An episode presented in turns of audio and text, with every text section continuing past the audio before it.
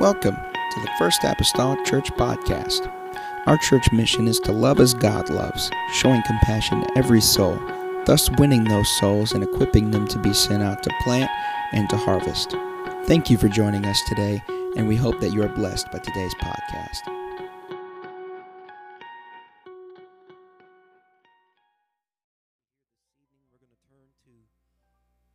Launching pad that has been our launching pad, I should say, for the past five weeks. And tonight we will conclude our series on God is One.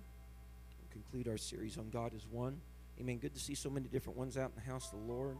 Amen. We're glad to have Kevin Cruz here with us tonight. And the Lord has helped him through his surgery. We're so appreciative of that. Amen. Seems to be doing pretty well, looks pretty well. Amen. So glad that he is here again. Good to have Jen back home. Amen. Being here, we're so thankful for her. Always good to see her smiling face. That's something you can always usually depend upon her for, and that is a smiling face. And so I appreciate that about Jennifer. It's good to have Alexis and Shelby. I seen was with her tonight. So good to see them. And and uh, good to have also Cindy with us tonight. So appreciative of her being here. Amen. Tonight as well. So we're just thankful. Can we just give them all First Apostolic Church welcome? Amen. And so thankful for them being here with us on a Wednesday night. Amen. Uh, to show up on a Wednesday night, you, you just get the, the, the Blue Ribbon Award. Amen. Uh, to do that. But we're so thankful that you're here. Deuteronomy 6 and verse number 4. This has been our launching pad for the past five weeks. We will conclude here uh, this evening. And my, my little spiel was this uh, concerning the subject matter that we are in and concerning tonight in particular, and that is this that if there's like some dots that doesn't seem to be, you know, together for you after I get done speaking tonight, part and parcel, you may need the previous four weeks to help make the picture clear. You know, it's kind of like eavesdropping on somebody's conversation and whenever you just get a portion, you think you know everything that they talked about. But if you had the context of the whole conversation, you would probably have a better understanding, maybe what they were saying in that exact moment. And so, please uh, uh, don't uh, uh don't don't go out of here with limited knowledge just because you're getting a fifth of my conversation. It started five weeks ago, and we do have a podcast, and you can find that on iTunes, First Apostolic Church, if you desire to hear the rest of the conversation. Amen. Deuteronomy 6 and 4. Uh, tonight, this has been it. We have used other verses of Scripture like verses 1 through uh, 5 and such, but we're just going to grab verse number 4. The Jews uh, still say this, still yet to this day. Uh, if they can, they want this to be the last thing that passes over their lips before they die. That is, Hear, O Israel, the Lord our God is one Lord. Now, last week I did it because Brother Mason was still in healing but he is doing so much better. This is our this is our Hebrew student. He's been studying Hebrew for several years now, and if he would mind say that for us in the Hebrew, it is. Amen. Hear, Israel, the Lord our God is one Lord. We're going to go to the Lord in prayer tonight. Tonight, I'm going to I'm going to entitle this this to put a title or just a placement on it. One God revealed in one person. But we're going to be entertaining the idea tonight that what makes the biblical view of God different than probably, and I say that probably because I don't want to paint with a broad brush tonight, but that probably uh, separates from a greater portion of society. Okay? And so we want to look at those differences, not for the purpose of slinging mud or anything of that nature, but with kindness to just show, uh, uh, kind of trace, kind of trace the history of one going all the way back to the beginning of time and using the Old Testament as our platform, and another that really just started a formation after the Bible was even written. That was the propagation more so of a man than it was God. Okay? Amen. Let's go to the Lord in prayer. Father, we come to you here tonight. I need you, Lord Jesus, this evening. God, let the anointing of your spirit, God, touch us here tonight. I pray, oh God mark any error from my lips and from my mind. I pray, God, as Solomon said, Lord, to give your servant acceptable words. I pray, God, for those words this evening. Help me, God, to handle this. Lord Jesus, I pray, God, with the diligence of the Holy Ghost. God, and I pray, oh Lord, you're able to help us, Lord Jesus, in the next few moments as we look at your word. In the name of Jesus Christ, that I pray. Amen and amen. The church, amen. Amen. You may be seated in Jesus' name uh, this evening. I want to very quickly go on to Colossians 2. And as, as it's been most nights here on Wednesday, it feels like I'm just beating the door down to try to get to a finish line before 8.30. Okay? And so we're going to attempt to do that. And if everybody already sees that's an hour and five minutes from now, please don't get nervous. Uh, I'll be mindful, amen, of your bedtime. Colossians chapter 2 and verse number 8, the Apostle Paul speaking to the church at Colossae, and he says, Beware, everyone say, Beware. Beware lest any man spoil you through philosophy and vain deceit after the tradition of men, after the rudiments of the world, and not after Christ. Verse 9 For in him, that is Christ Jesus, dwelleth all the fullness of the Godhead bodily. And so, again, my goal here this evening is not to be unkind by no means, but rather to distinguish some differences between what the Word of God says and what we've been looking at for the past five weeks the teaching of the oneness of God from the Old Testament. Again, there are about 3,000 plus scriptures in the Old Testament that attest to the oneness of God alone, just in the Old Testament. And so, to distinguish some differences tonight between what the Bible teaches and from what has been developed, and I, I choose my words uh, carefully tonight, through what has been developed historically over time into a tradition of man. Colossians plainly admonishes us to beware of being taken by, among the things, philosophy, but also the tradition of men. And especially as we look at verse 9 and read the whole context, especially when it concerns the Godhead, in the context of the Godhead. Uh, and, and, and, and what we're going to do here tonight, and I tried, I know, I know, if I don't get going, I'm not going to get finished, right? But uh, nevertheless, what we're going to try to do here tonight is, is explain or give a little bit of grounds to you about what the doctrine of the Trinity is and how that doctrine has been developed historically over time and throughout time after the Bible has been composed, after the last writer has put pen to page. That developed after that point in time. And so we're going to try to look at that, but then look at, if you will, the biblical standpoint of the oneness of God that finds its origin from before the beginning of time. All right? And has followed through Scripture from the Old Testament all the way up into the New Testament and beyond. And so if you look, if you look, you, you will probably not see this every day in an apostolic Pentecostal church. But if you were to take your phones right now or your iPads and you look up and uh, Google the Trinitarian shield, this is what you would find the Trinitarian shield. The Trinitarian shield, to, to bring some enlightenment uh, to you for this, is their belief that God is one, but God is the Father, God is the Son, and God is the Holy Spirit. Now, each of these, the Father, Son, and Spirit, each of these is a person. All right? Ditto, ditto. Each of these is a person. According to their shield, however, the Father is not the Son, and the Son is not the Holy Spirit, and the Holy Spirit is not the Father. This, this, is, not, this is not my diagram. This is uh, the Trinitarian doctrine diagram. And so they believe one God in three persons. All right? One God in three persons. But n- neither the Father, the Son, or the Spirit, none of them are each other. All right? Everybody with me? In this, they believe that these three persons, the Father, the Son, and the Spirit, are co equal, co eternal, and co consubstantial, which means they're all of the same substance. So the doctrine of the Trinity belief is there's one God in three persons, or one three persons in one substance. They state it both ways. That these three persons, and I, I state this directly, that these three persons are distinction in God's very being, not simply manifestations or distinctions of activity. There is in the divine being but one indivisible essence.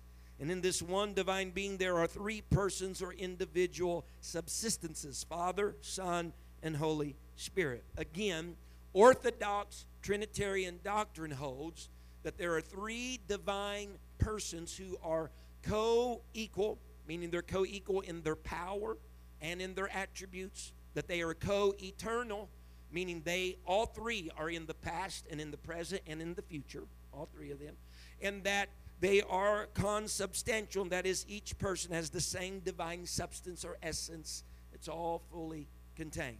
Now, some of you, based upon just putting this before you, will already start thinking about the past four weeks and start doing some correlations in your own mind and what we've taught concerning God's Word, uh, concerning the idea of God being one. Now, I, I, I got to move, but we want, I want to, uh, I want to imp, not impress you, but I want you to understand that the doctrine of the Trinity is something that has not been from time of before time, but it is something that is developed over time. Something that's developed over time. Right after the last apostle would have died, which had been John, the writer of the book of Revelation, somewhere around 90 AD, somewhere after the time that John the Revelator has passed, the last apostle of the 12, the last disciple of the 12, uh, there is a period of time known as the post apostolic writers or the post apostolic age. That goes from 90 to around 140 AD. Uh, mind you, whenever you read the book of Revelation, Revelation is right around in that 90, 92, 93 AD writing time frame.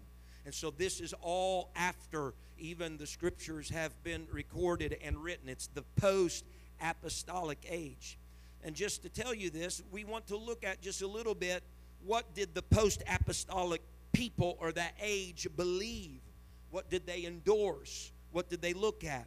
There are several different people you could read just to give you some of their names Clement, Ignatius, Polycarp, Hermas. These are writers of the post apostolic age. But it was during this time that if you were to read the writings of these individuals, you'll come to find out that they were majorly monotheistic, which meant they believed in one God. They were majorly monotheistic. But it's not just that they were monotheistic, that they believed in one God, but there is no mention in the writings of Trinity. For that matter, there is no reference in the writings of that one God being in three persons. But they speak of one God, and they speak that Jesus Christ was God incarnate, which is, again, a fancy way of saying in flesh. Now that sounds really similar to what the Bible teaches us. And, and just for those that not, I, I feel like necessity is laid up on me tonight to say this because I'm trying to have people that's not been here except for this one. And so please, all those that have been here, forgive me. But whenever we look at the word of the Lord, we know that God, as Father, and whenever we speak according to the word of God, whenever we speak, and even this church, whenever we speak of Father, Son, and Holy Ghost, we're not speaking in terms of persons. We're speaking in terms of relationships. We're speaking in terms of operations, but not in terms of persons. Because God as Father was a spirit. We know that according to God's word in John 4 24. All right? God is a spirit. However, whenever we get to the Son of God, that being Jesus Christ, all right? And again, uh, for all those that may have not been here other times, uh, I challenge you that that might be a strong word.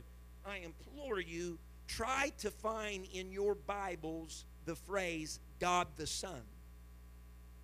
God the Son. All right? Because to my understanding, from Genesis to Revelation, I've read the Bible through several times, there is no phraseology God the Son.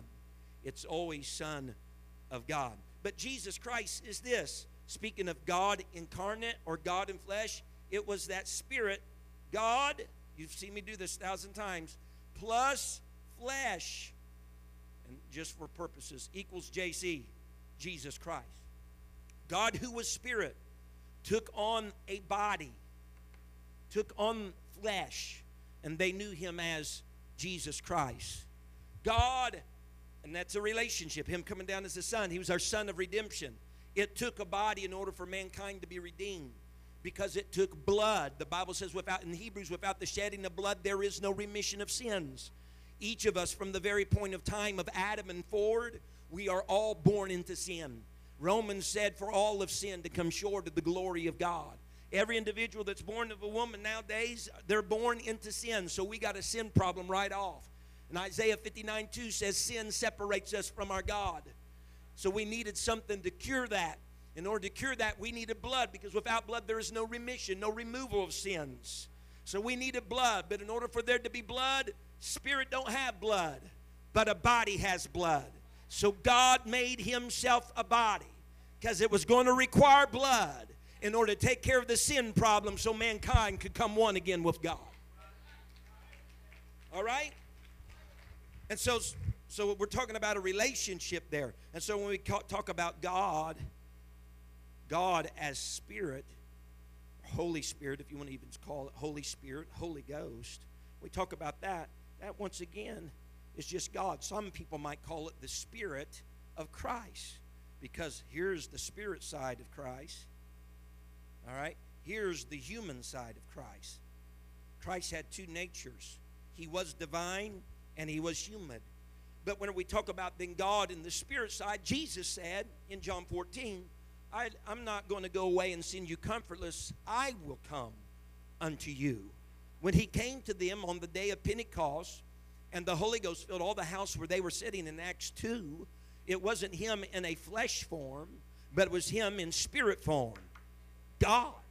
And so, what we have as Father, Son, and Spirit are not three individual distinct persons, but we have one Spirit that Ephesians 4 4 tells us there's one Spirit. We have one Spirit that is declared as God, who is the Father of creation because it made all things, it even made us. But he came down in another relationship and came into a body, and we knew him as the Son of God. And that body supplied the blood to take care of our sin problem. But whenever he went away, he came to us again as God in that spirit form. And Jesus said, I have been with you. And he had been as a man. He said, But soon I shall be in you. Not that his flesh was inside the flesh of us, but that the same spirit that indwelt him would indwell us. Okay? And so I felt like I need to give a little, just, you know, uh, platform here. So, so whenever we're talking about the post apostolic age, apostolic, I didn't spell that right.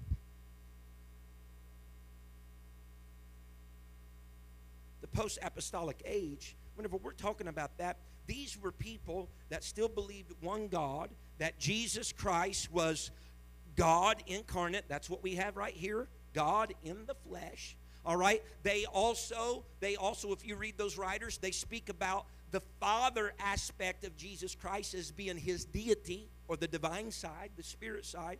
They talk then about the human the human side of Jesus Christ being that son of God aspect, the flesh. We could talk about that a little bit too, if I may, just for clarification. This the Son of God aspect of Jesus Christ is that the Son of God was the flesh. And that flesh was begotten. It had, it had a beginning, which means it wasn't eternal, that there was an eternal Son of God. Galatians 4 and 4 says that that, that Son of God, which was made of a woman, I believe it is Luke 1 35 or 39. I think it's 35 that talks about how that thing that Mary had was made then of, of, of her. We read in John 3 that, that that which is born of the flesh is flesh, and that which is born of the spirit is spirit. So here's a woman bearing something. Well, it's going to be a flesh. That Son of God is a fleshly thing. And so, whenever they of the post apostolic age, after the last disciple and apostle had died, they are still talking about Jesus Christ, Father and Son aspects or relationships. One speaking of his deity, which he was, and the other side speaking of his humanity, which he was. Is that hard to believe? No. We have said in weeks gone by this is how Jesus Christ can say that he is the seed of David because he is on his human side, his mama side, he's the seed of David. But on another aspect, amen, he talks about he is the root of David. Now, how can this man be the root of David whenever he is younger? David's come and went by the time he showed up because on the divine side, deity, he has forever been. Amen. And so there's the, that, that dual nature uh, of Christ. On one moment, he's asleep on the boat. The next moment, he's going to the helm of the ship and he's commanding the winds in his hand. He's asleep as a man, but when he gets up and commands the winds, he's operating as God. Amen. He tells the Jews, here we go again. He tells the Jews, they say to him, Jesus Christ, you're not even above 50 years old. How could Abraham rejoice to see your day? He says, because before Abraham was, I am. Now, as a man, he wasn't yet 50 years old, but as the eternal God who indwelt that man, he was the Ancient of Days. He has no beginning or ending. He's the first and the last, and the beginning and the end. He's the Almighty. He's from everlasting to everlasting, like David said. Okay, we are not going to get anywhere if I don't move on. And so these people of this time believe that God's Spirit was, was revealed to them through His Son. Absolutely. No man, my Bible tells me, you read the scriptures, no man had seen God at any time. Well, God is a spirit. That makes sense. Right? But they're saying these people believe that God's Spirit was revealed through their Son, through His Son. Absolutely. Because whenever that Spirit took on flesh, huh? And as Colossians 2 9 says, in Him, Jesus Christ, dwelleth the fullness of the Godhead bodily. Something that they'd never seen before got some flesh on it. And there's a revelation of the full essence of who and what God was revealed in the man Christ Jesus. And so it's like, boom, yeah, he did. Many of these writers even identify. Now here, here's here, here, here we are. We're talking about the doctrine of the Trinity was a development. Let me state up here in case anybody gets a false perception. I do not purport or believe the doctrine of the Trinity. Okay? I'm teaching this so we know distinctions here. I do not believe in the doctrine of the Trinity. Here's where someone could take a picture, put it on Facebook, and say, they're over at that church, they're speaking. Whatever. I, I do not believe the doctrine of the Trinity. I do not believe one God in three persons. I believe one God who manifested himself in different relationships for mankind. Amen. All right. Here's the thing, though. Here's how you know that this thing developed over time. During the post apostolic age, that 90 to 140 AD, they believe, many of the writers that you read, Clement, Ignatius, some of these, whenever you read them, they identify Jesus, who you would say is the Son of God. They identify Jesus as the Holy Spirit or even as the Father. Now, according to our modern doctrine of the Trinity, the Son can't be the Holy Spirit, the Son can't be the Father. But in that age, they were saying he was. Why?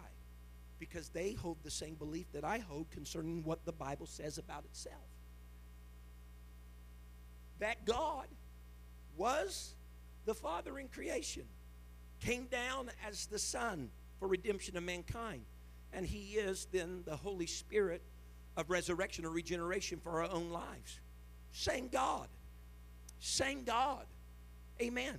That played in different functions or different relationships. So I can quite easily say that the Father and the Son, they are the same. Or that the Son and the Spirit are the same. Because there is a common denominator through all of these. You know what it is? It is God. It's God. Amen. We'll get into this just a little bit more. And so they often use also the Spirit and the Son. They use those two terminologies. They use them interchangeably. You wouldn't do that by today's modern standards of the doctrine of the Trinity. You wouldn't do that. So if we go on just a little bit, there is another age. I'm going to wear the little hinges out on this board probably tonight. Amen. The next age, and it, they started around 3:30. They, they give a little overlap there uh, to to uh, they give overlap for for reason and purpose, uh, meaning that there was influence, you know, for years before it went on and was passed to the next age. This is the Greek apologist. This Greek apologist age. So we're further removed from the last disciple that, that died. We're further removed from the last disciple who died. Uh, people that wrote during this time was like Flavius Justinus, uh, Aristides.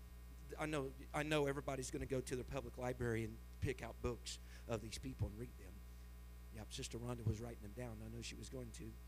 But these people, Greek apologists, they are writing during a time whenever Greek philosophy is very heightened. Greek philosophy is very heightened. And they are writing in defense of Christianity. All right? I, don't have a lot of scripture up here tonight because I'm just going through history. History, historical development of the doctrine of the Trinity. They wrote the, de- the, for the defense of Christianity, mostly in the Greek language, to non Christian people. And what they were doing was this. When you read of the writings, what they were doing was this. They were striving to make Christianity, are you listening? Acceptable to their pagan friends. So, what they're trying to do, they want to take this belief of Christianity and make it, could I even say, appealing to their pagan friends, to people who served a multiplicity of gods, to people who, according to today and back in that day, were heretics, trying to make it acceptable for them. And so, as a result of that, they're dealing with a lot of people that's caught up in the Greek philosophy time of life and ideas. And so they're trying, here's what they're attempting to do they're trying to blend the Christian belief with the Greek philosophical beliefs. They're trying to do a blending of the two. Amen? And so whenever you do that, something, there's a give and take in that. Anytime there's a compromise, there's a give and there's a take. You release some things, you say, well, I'll bow to that. Or, you know what I'm saying? It's not that you can keep all of your land. And so when they started to blend to do the two, there's a tainting, if you will, of the original biblical doctrine because they're trying to make it acceptable to their pagan contemporaries. And so whenever we get to this age, 130 to 180, what you start to read in the writings is this. This is just historical. This is not the canon of scripture. This is not nothing that's been inspired. This is all just the writings of men. They emphasize God in this age, emphasize God as a plurality of number. Whenever they speak of God as a plurality of number, they speak of Him as gods, persons, beings, entities, individuals. As a matter of fact, uh, Flavius Justinus, we'll just call him Justin, as many oft do, he taught that the Son, that we know according to God's Word, also the Word, John 1 and 1, in the beginning was the Word, the Word was with God, the Word was God. That the Word, he taught that the Son, or the Word, was another God. Was another God. And that he was numerically distinct from the Creator, or God operating as Father. So what he is proposing is we have two persons. We have God the Father, and we have God the Son, who is another God. He wasn't saying that he was the same God that was in the man Christ Jesus. No. He said we have a whole other God. And so he's speaking about two gods. As a matter of fact, he stated that Jesus Christ was subordinate to the Father. Now that's interesting because according to modern day doctrine of Trinity, they are co equal. But see, what's happening is a development that's taking place through time. People are messing with their their their their thoughts and processes. They're writing. They're trying to make uh, uh, compromises and trying to give some give and take going on. what you know what's going on? Are you listening to me? What is taking place? They're trying to find a page everybody can land on. Trying to find a page that everybody can land on. And so, in the process of doing that, he said, Well, you know, Jesus Christ subordinate to the Father, kind of like a, a God Jr. Again, he's calling the Son another God. So, in his mind, we have God the Father and God the Son, but God the Son is subordinate to God the Father, so he's almost like a God Jr. He's a God, but he's not on the same level as God the Father. Is everybody all right? Okay, okay. And so, as, as continue to read concerning this, then whenever he spoke concerning the Word, he said, The Word is not eternal and it's not equal to the Father. So this is some of the things that Justin purported. Now here's what they did not believe during this time frame. I'm going to wear this out. If it falls on the floor, we'll go on. Amen. What they did not believe, they did not believe that the Father and the Son, they did not believe, this is back then, did not believe that the Father and the Son were co equal, co eternal, or consubstantial, which is totally different than what they believe today. But see, it's in development mode.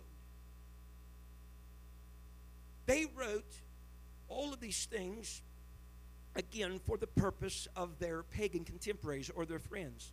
Now, whenever we're talking about this in that middle age of the, the Greek apologists, during this time they're struggling a lot with God the Father and God the Son, and if there's two gods or how all this is expressed, but there's not even much attention given to the spirit aspect of God at all during this time.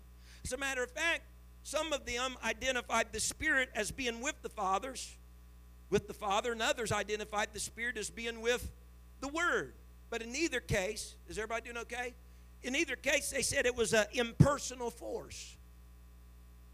And whenever they seen the Spirit as clearly different from with the Father or with the Word, they said, well, the Spirit must then be a divine being of lesser rank than the Son. It must be like an angel. Now, some of you are sitting here saying, What in the world are you talking about, Brother McGee? And I'm saying, Yeah. Because there's something that's trying to be developed by men to make something palatable to uh, every other individual of their time and of their spirit. Now, whenever things were all said and done, before that age was up, before the Greek uh, apologist age was up, Justin used a compromise. You listening to me? Justin used a compromise. They performed baptisms, the baptism, the baptism formula. They, they used the Father, Son, Holy Ghost, but they included the name of Jesus all the way back then in the Greek apologists. What is he doing? Because for those that had a multiplicity of gods and those that believe one God, we can somehow gather them and pull them all in together if we use the formula like this. I have seen the same thing not in the Greek apologist day, but even in our day today. And you know what? The motive is not any different. Now, going on, going on. 170. All right, again, that overlap to 325 AD. We have this other segment of time. It's called this. So don't, don't put too much bearing upon the words, but it's called the Old Catholic Age. and just to give you an idea, the real meaning of the word, the, the meaning, the literal meaning of the word Catholic is universal. So, the old universal age.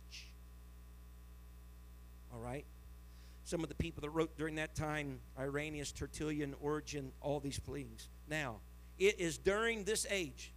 Now, look, 90 right there, Apostle John passes away these years, these years, these years. We're talking about by 325, when we get to 381, we're almost talking about 300 years of time since all of that happens. It's in this last stage that the phrase, God, one God in three persons, is coined during this age right here. First time you ever see that used. Tertullian, who wrote during that time, coined the word Trinity itself. Again, just implore you start in Genesis, go to Revelations, and find the oldest, oldest translation of the Bible you can. I know King James 16 11, 16 12, but find even older, Septuagint, whatever. Go a little older, and you will never find the word Trinity in the Bible. Again, it wasn't a divine inspired word, it was a man inspired word. Tertullian coined the word Trinity and the idea that there were personalities in the Godhead. Tertullian argued for two gods, and this is his words. I quote, you listening to me? He argued for two gods, and this is Tertullian's own words. He said, In that day, most common people would not accept my teachings. Hmm. Origen, another gentleman who wrote during this time, he's responsible for the idea of that eternal son aspect that there's a eternal son they believed during this time frame that both the word and the spirit was subordinate to the father. Again that kind of goes against to the modern day idea of the doctrine of the trinity that they're supposed to be co-equal. But see we're in development mode. We're kind of you know just trying to get it just right so to speak. Amen but they finally came to agreement in that last age, the old Catholic age, they finally came to an agreement that there are three persons of the same substance, or that there are three persons and there is one God, But they said, neither the Son nor the Spirit. This is what they said in the age that neither the Son, or am I, neither the Son nor is the Spirit co equal. Again, that goes totally against the modern claim that they have today. All right? Some saw at this stage of the old Catholic era that the Holy Spirit as a third person, some seen it as a third person, while others rejected the idea that that was possible. So you see, you see the problem that we have here that starts whenever we man tries to develop something that's applicable for all mankind. Huh?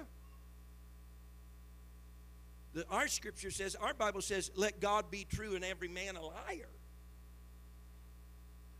He stands upon the truth of his own word. So it's in this age, then, of Tertullian and Origen, that they eliminate the name, Jesus Christ, that is, altogether in their baptism and formula and just keep the titles Father, Son, and Holy Spirit. That brings us then at the end of that age, you'll notice 325 AD, that brings us to 325 AD, to the famous Council of Nicaea that took place. Constantine, as emperor, was presiding on this particular council as a honorary officer. There was about 200 to 300 delegates that were gathered together for this council. Although some of the delegates had an entourage of people with them, it kind of you know exclaimed their importance. They had thousands of people uh, that were with them. The council lasted for about six weeks, and it's in this council that they were discussing that the logos or the word that we have spoken of was thought to be a separate person. Now, it was during this council that two, well, one was a deacon, one was like a presbyter. There were two that got into a fist fight. This is your history. Two of them got into a fist fight over who thought who was right about certain tenets of what they were construing here. They got into a fist fight. And so finally, Constantine came up and said, Well, if you do not comply with what we are purporting here today, this is history. You can read it in history books. If you do not comply with what we are putting forth today, you will be banished. Now, what type of pressure you think that puts upon the people that's in your reign and control that if you do not comply, you're going to be banished? So you got a choice. Just say what they are saying is true and go along with it, or reject it and be banished. I would like to say that we're all just as bold as we think we are bold. But when given the verdict of being banished or just accepting what they're purporting as truth, how would we fall? Is everyone doing all right? Amen. And so, they rejected the Logos or the Word. They rejected, or the eternal Son. They rejected that it was created and that and it was non-eternal with the Father. And they felt that that Son had the same substance as the Father, just some of the things that they believe. And so, whenever we start to think about this, you know, there's a little bit of a victory here for the deity of Jesus Christ because they believe that there is a, a, a, there is a spiritual side to Jesus Christ, that there is a divine side to Jesus Christ. So that's great. But here's what they are they are worried about, they're constantly worried about whether Jesus, as he relates to the Father, whether he is co equal or co created. They're still struggling with this at this time. And so they still didn't deal with the placement of the Spirit. Feel sorry for that relationship and function of the Spirit, and they just weren't really dealing with that at this time. And so when it all comes down to it, this is interesting to me. I quote this directly out of a Oneness and Trinity book by David Bernard.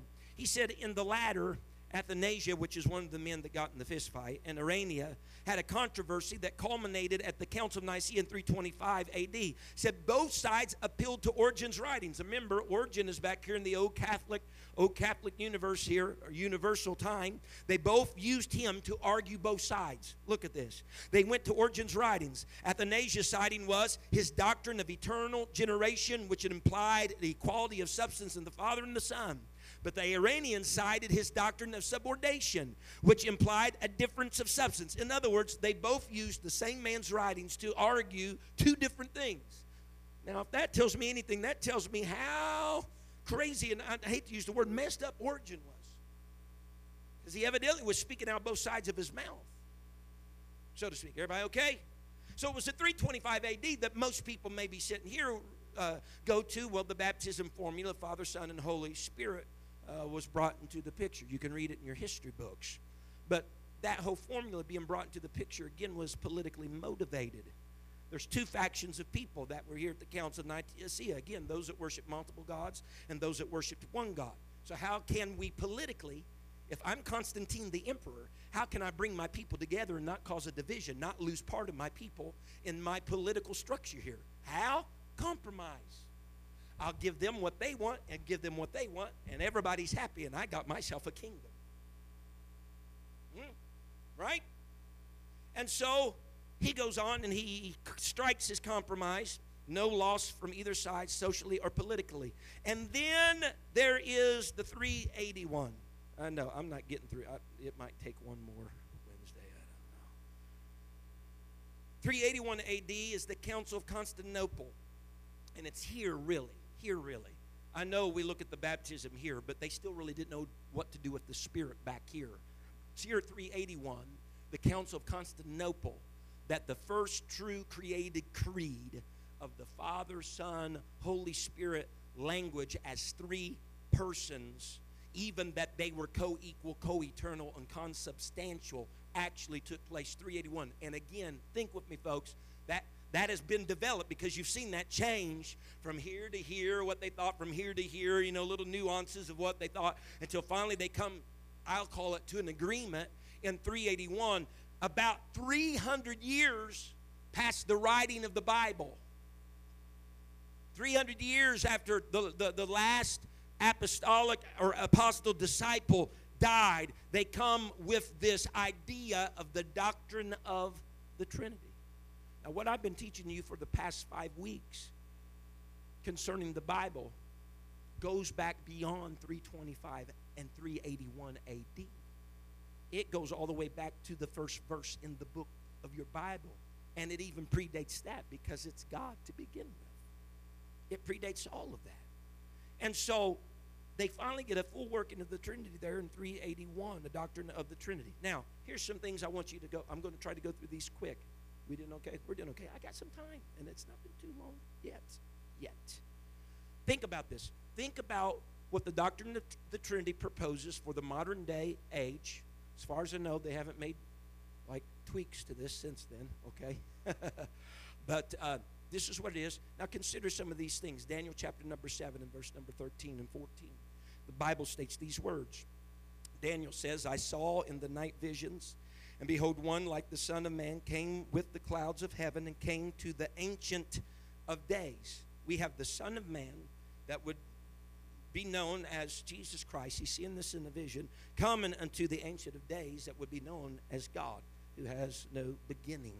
The Ancient of Days, God the Father, if you want to call it that. And they brought him near before him. Verse 14. And there was given him dominion. So if we're looking at this through the eyes of a Trinitarian doctrine, we have God the Son and God the Father as two persons in a meeting, and one is giving to the other dominion and glory.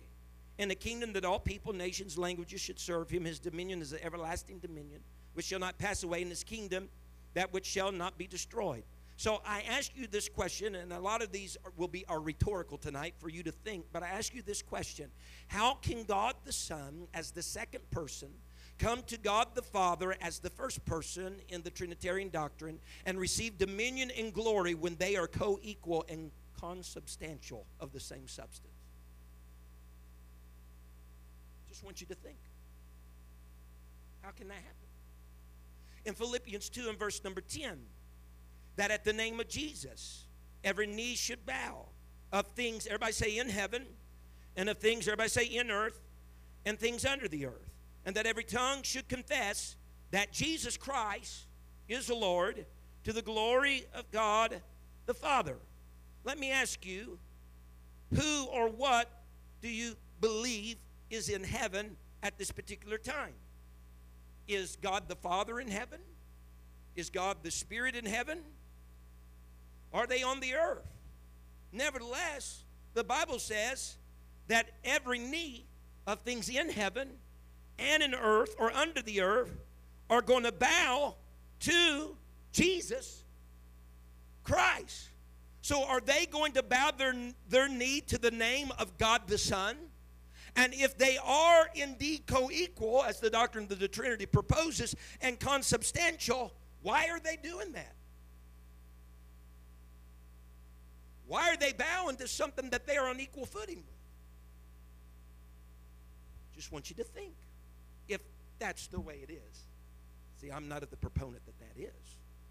Furthermore, verse number 9 says in Philippians 2 9, Wherefore God also hath highly exalted him, him speaking of Jesus Christ, the Son of God, has highly exalted him and given him a name which is above every name. The, the, the, phrase highly exalted him literally in the Greek is God also hath exalted him higher than ever before. This is not me. Listen to me. This is not me. James Dunn, a notable Baptist minister, said this. He said, if he's been exalted higher than ever before, then he's no longer co equal. That's a Trinitarian that said that. John 14, verse number 7. Jesus is speaking to Philip. We've looked at this already in the past few weeks, but we're going to look through it for the purpose of thinking through it. Okay? The Bible says, if ye had known me, hmm, Jesus speaking, if you have known me, you should have known my Father also. And from henceforth ye know him and have seen him. Philip saith unto him, he's speaking to Jesus, the Son of God, Lord, shew us the Father, and it sufficeth us. Jesus said unto him, Have I been so long time with you, and yet hast thou not known me, Philip? He that have seen me, Jesus Christ, the Son of God, have seen the Father. Thou sayest, how sayest thou then, shew us the Father? In other words, Jesus, the Son of God, says to Philip, Have I, Jesus, the Son of God, been so long time with you, Philip? And Philip asked, What? Father, he asking for the Father. He says, Jesus says, You've seen the Son, or you've seen me, you've seen Jesus Christ. And when you've seen Jesus Christ, or if you've seen the Son of God, you've seen the Father as it's related in the Greek, the very Father. Well, what is that? Jesus is not the Son, or the Son is not the Father. The Father is not the Son, and the Son is not the Father. Right here, Jesus Himself saying, If you've seen me, I'm the Son of God, you've seen the Father. Now, who, who are we to believe? Something that's been developed over time historically by men, or something that Jesus even gave testament to himself straight from the word of the Lord? I'm not needing an answer tonight. I want you to wrestle tonight. All right? So, Because if we would look at this diagram, the Son is the Father, according to the Trinitarian doctrine, they would say, no, that's incorrect. Jesus says, it's absolutely correct that if you have seen me, the Son of God, I am the Father. You've seen me, you've seen him. So, let me ask you this. Is everybody doing okay? All right? Again, this is just for us tonight, showing the distinctions of the beliefs. Okay? That is, that is my only goal or purpose showing the distinctions of the beliefs. Let me ask you this what is co equal about one of the persons, if this is the way it is, what is co equal about one of the persons of the Trinity, namely God the Son, as they would state it, dying? If they are indeed co equal, then why didn't all three supposed persons of the Trinity die for lost humanity.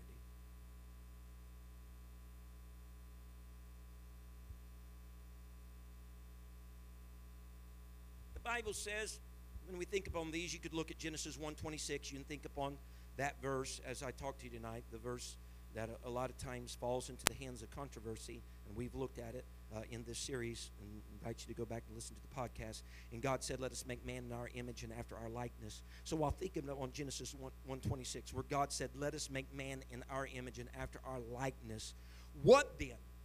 Because again, we don't want to take an isolated thing of Scripture. We want to take the totality of Scripture. Scripture is not going to injure itself. Scripture interprets Scripture.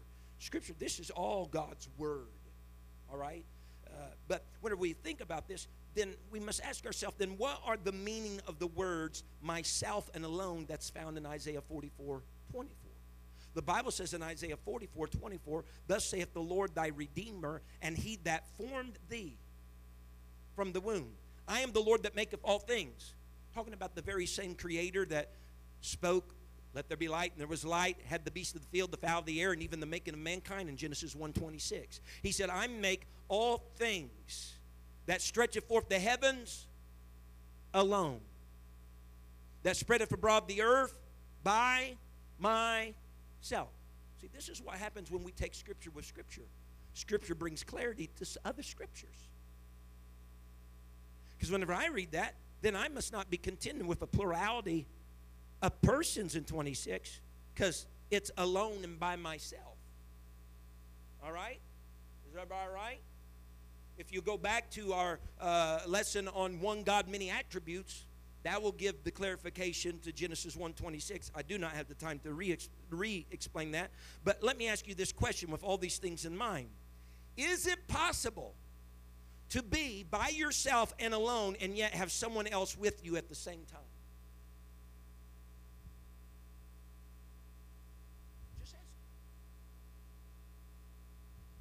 Trinitarian doctrine says they say that Jesus was there with God the Father as a separate person or personality. But Isaiah 44 24 and other verses of Scripture beyond that one says, He said, I did it alone and by myself. What we purport, according to the word of the Lord, is that Jesus was there only as the mere thought and plan of God. Remember John 1 1? In the beginning was the Word, the Word was with God. The word logos means something said, including the thought. Remember? Uh huh. And so that's how Jesus Christ can be, as Revelation says, the lamb slain from the foundation of the world. Because before man was ever created, God already had on his mind a plan for the redemption of mankind that he knew was, would. God, who is eternal, that's not bound by time, past, present, and future, is ever before him. So, in the eternity of God, Christ had already been born, had already died, and had already resurrected. Uh huh. And so, he was there as the mere thought and plan of God. That word was with God, that word was God. Try to separate your thoughts from yourself. They're here with me, they are me. My thoughts is the way in which I illustrate and reveal myself to you. Amen. All right, we got to go on. Everybody all right? Say amen. Since Scripture says, I believe it's in Colossians, that Jesus was the firstborn of every creature, was he born before Adam?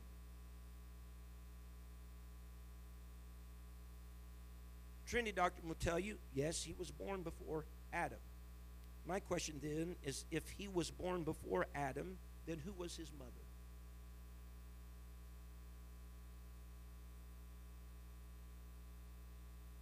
He is the firstborn of every creature according to God's word. Again, because as a thought and a plan, he was that lamb slain from the foundation of the world. And again, God operates in eternity, and he already seen the whole plan unfold before it ever unfolded. The Bible says, are we going on? I got to hurry. Everybody doing okay? Is everybody with me? Hmm? Don't want to leave anybody in the dust. I'll knock my shoes off. John 14 and verse 45, Jesus is speaking. Jesus is speaking. And he says, And he that hath seen me, Jesus Christ, the Son of God, seeth him that sent me. The one that supposedly sent him was this father relationship row. So, if he's saying this to the disciples, he that has seen me, the Son, have seen him, the Father that sent me. When the disciples are hearing this, and when the disciples, I'm stating this in, in Doctrine of Trinity language, when the disciples saw both the Father and the Son there, how many persons of the Godhead did they see? He says, You see the Father and you see the Son. So did they see two, two persons, or did they see one person, Jesus Christ? Who was God the Father of creation that was incarnate and fleshed in the man, Christ Jesus. Amen. People thinking, and I don't see no smoke going quite yet. John 14, verse 28. John 14, verse 28, Jesus speaking again. Ye have heard how I said unto you, I go away and come again unto you.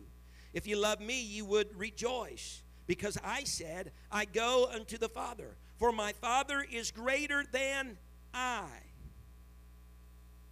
Hmm. Jesus says, For my Father is greater than I. Again, back to this co equal idea. How can one person of the Godhead be equal with another person of the Godhead and yet still be greater than that same person? Just fine. Everybody all right? I'll skip some stuff and we'll go on. Amen. Luke 12, verse 10. Just want to make you think. And whosoever shall speak a word against the Son of Man, which the Son of Man is referencing here is the same one who was the Son of God, all right, Son of Man, Son of God, Jesus. Whoever shall speak a word against the Son of Man or the Son of God, Jesus, it shall be forgiven him. But unto whom that blasphemeth against the Holy Ghost, it shall not be forgiven. So, Son of Man blasphemed, it's okay. You blaspheme against the Holy Ghost, it's not okay. But if the Son and the Spirit are co equal, then why does one get off the hook and one doesn't? The Son of Man, Son of God, we're talking about is just the humanity, fleshly part of Jesus Christ. You can speak against the flesh all you want, but you can't speak against the Spirit. Everybody doing all right? Amen. Isaiah 9 and 6. This is good for this, right? You got it up there for me? This is a beloved verse, especially around Christmas time. For unto us a child is born. I believe we had all come into agreement, whether doctrine of Trinity or Uh, this biblical side, that the Son that is being alluded to here is Jesus Christ. That unto us a son is uh, a child is born, unto us a son. Everybody say son. Son is given, and the government shall be upon his shoulder, and his name shall be called Wonderful Counselor. Everybody say the mighty God. Great. There you go. God manifested in the flesh. The everlasting. The Father is not the Son. That Son that was given in Bethlehem's manger. The everlasting Father. We have problems.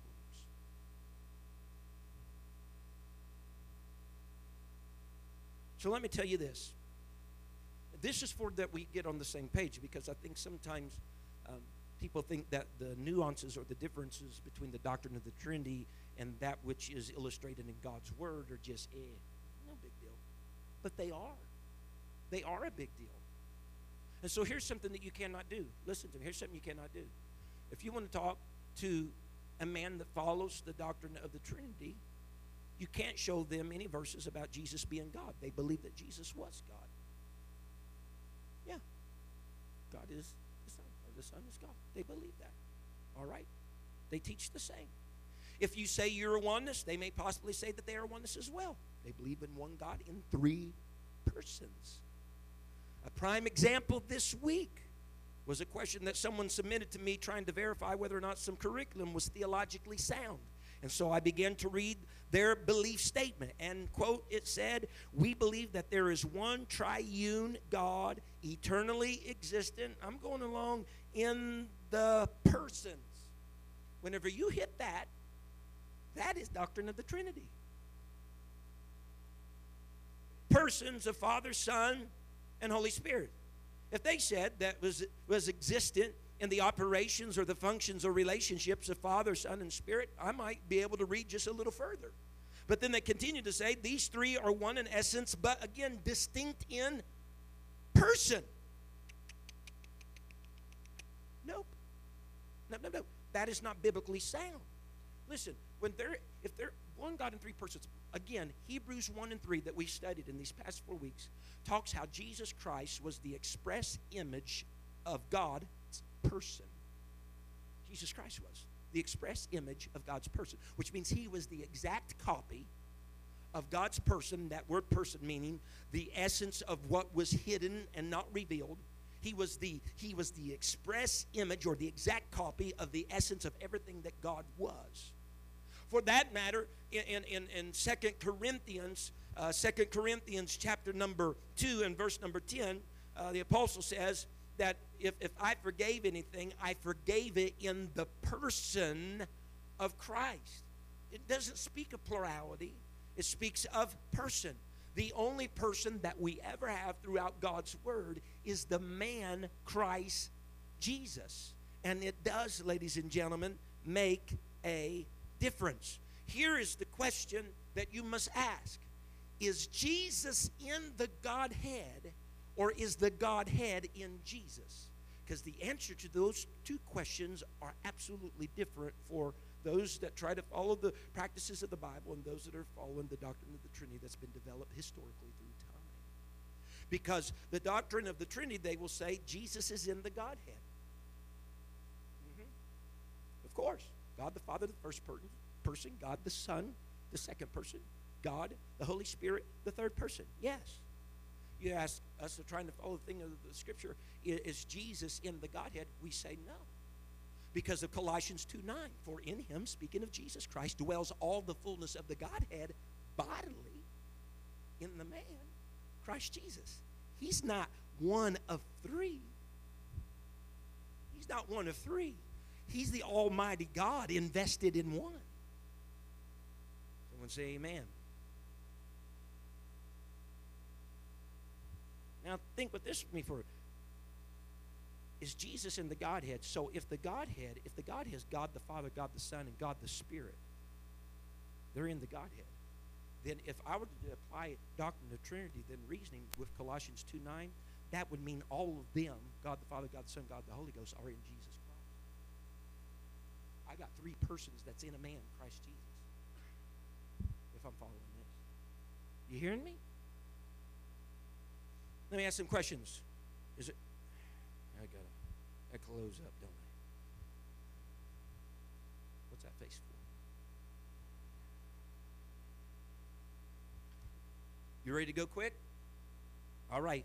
Is Jesus the Father incarnate? Is Jesus the Father incarnate? Trinitarian doctrine will tell you no. Jesus is not the Father incarnate. Jesus is the Son incarnate. Jesus is God the Son, that person incarnate. But oneness, we say no. Jesus is the Father, God the Father, who is Spirit, that's incarnate in human flesh. That's what we say. And, you know, therefore we go, you know, to places like Second Corinthians 5.19, that God was manifested in the flesh. Or God, to it, that God was in Christ. We go to 1 Timothy 3.16, that God was manifested in the flesh. But think about it. Second Corinthians 5.19, God, to wit, that God was in Christ reconciling the world unto himself, if we go according to the doctrine of the Trinity, if that isn't God the Father, if that's not God the Father incarnate, but that's God the Son incarnate, then he is reconciling the world only into one person of the Trinity, and people are not be reconciled to God the Father or God the Holy Spirit. if that's right. No. But we know, according to Scripture, that God was in Christ. And whenever they were being reconciled through the blood of that human flesh, they were being brought back in oneness with God, that spirit that indwelt. Someone say, okay. All right, let me skip some stuff. It's all right. We'll get, I'm, I'm, I'm going to be here until I die, so you know we'll pick it up somewhere else along the road. Is Jesus the Holy Spirit? According to the doctrine of the Trinity, the Son of God would not be the Holy Spirit. But we say yes. Romans 8 and 9, the Bible says this, but ye are not in the flesh, but in the Spirit. If so be that, everybody watch this, the Spirit of God dwell in you. Now, if any man have not the Spirit of Christ, he is none of his. So we have the Spirit of God, or if you will, God the Spirit, and the Spirit of Christ, or if you will, God the Son, in us. These are two persons. I have God the Spirit and God the Son in us. Is someone with me? But again, according to Ephesians 4 4, there's only one Spirit. How then it can be the Spirit of God and also the Spirit of Christ? Because God, who is Spirit in the beginning, Father of creation, came down and took on flesh. And that spirit was Jesus' spirit. Same God. Mm-hmm. Just shake your head. Mm-hmm. Mm-hmm. real, I'm stopping right here. Are you ready? Matthew 28 19. Go back to our little baptism formula thing. Here's the question you need to ask. Are you listening to me? Here is profoundly the question you need to ask of Matthew 28 19. Go ye, therefore, and teach all nations, baptizing them in the name of the Father, and of the Son, and of the Holy Ghost. This is the question. You listening? This is the question you need to ask. What is the name of the Son of God? Because this doctrine right here, these people will tell you. They will tell you Jesus. And you say, that's right. Matthew 121. And she shall bring forth a son, and thou shalt call his name Jesus. Right? Right. So son is not a name, is it? That's right. So Father, Son, and Holy Spirit are not names either, then, are they?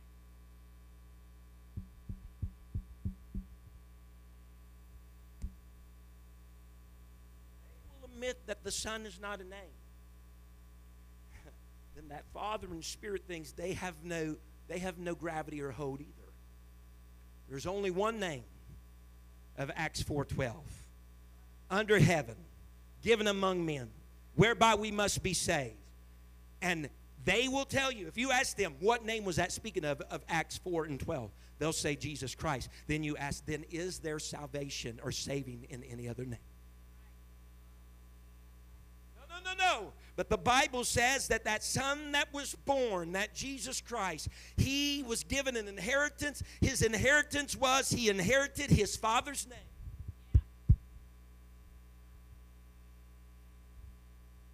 Folks, I said all this to say my title is just the essence of what I've been saying for the past five weeks. It's one God that's ever been revealed in one person Jesus Christ. God, as Father, was creator. He came down in a function and an operation to you and I and put on flesh, and they knew him as Jesus Christ for the purpose of redeeming us because he needed blood, and blood necessitated a body and whenever he died and resurrected and of course eh, First corinthians 15 tells us whatever you plant into the ground whether it be seed or whatever it does not come up with the same body that was put in the ground in you ever put a watermelon seed in the ground? Does it come up a watermelon seed? Well maybe within the watermelon but it has a different form and so the resurrection of Jesus Christ, he had a body, but not the same body he was invested in the ground with. And whenever he went away, and those in Acts 1 said, and the angel said, Why you stand here gazing? Because the same Jesus that went away is going to come in like manner. How in the world? Not as flesh, though, but coming back as the spirit that indwelt him. And he can indwell you and help you with your daily affairs and help get you to heaven one day and see one throne that John the Revelator said there was and one sitting on the throne.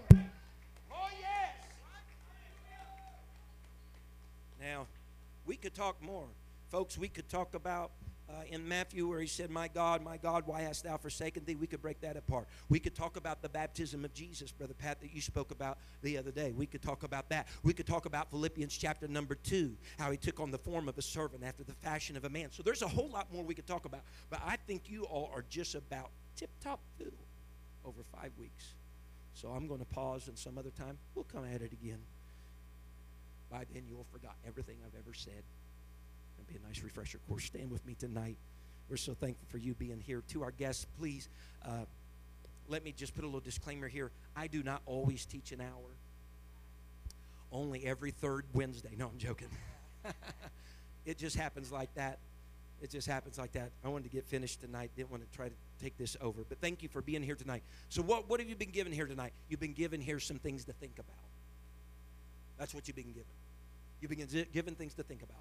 One, purely biblical. Another, developed even after this, 300 years before it really came to a terms that everybody could agree on. All right? So you need to weigh those matters heavily in your own life and heart. And here, listen, tonight, you don't have to struggle and wrestle with me. I'm just a voice. Struggle and wrestle with the scriptures. Struggle and wrestle with the scriptures Because many people, they're going to go to history for their uh, ammunition, so to speak. But I ask you, why don't we go to the Bible for our ammunition or our proof or our validation? Huh? Who men of old were moved on by the Spirit and wrote, rather than just a man with no inspiration that's writing on a page. Huh? Is everybody good? I love you all tonight. I hope that I've provoked your thinking here this evening. Father, I come to you right now. I'm so grateful, Lord, for this group of people. I pray, oh Lord Jesus, today that they would, Lord, wrestle with the scriptures, God, that, Lord, many of them would go back even to the podcast and re listen, Lord, the lessons one through five, and Lord, digest, Lord, the truths, Lord God, and the language, Lord Jesus, of even the Greek and the Hebrew, Lord God, that is there. I pray, oh Lord Jesus, bring a spirit of revelation, Lord. I pray, God, today. Lord, make yourself known them to an undeniable way, Lord, and we'll not fail to thank you and praise you because you are God, Lord, all the earth, Lord, creation itself declares, the Lord, your power and your Godhead. Scripture says in Romans, God, we claim these things in the name of Jesus Christ. Help us, Lord, to live in and pattern our life after them. In Jesus Christ that we pray. Amen and amen. Everybody say amen. Shake hands with a neighbor or a friend. Thank you for listening. If you would like more information about our services and activities, you can find us on Facebook, Instagram, and Twitter with the username FACMC. Again, that's FACMC. Thank you and have a blessed day.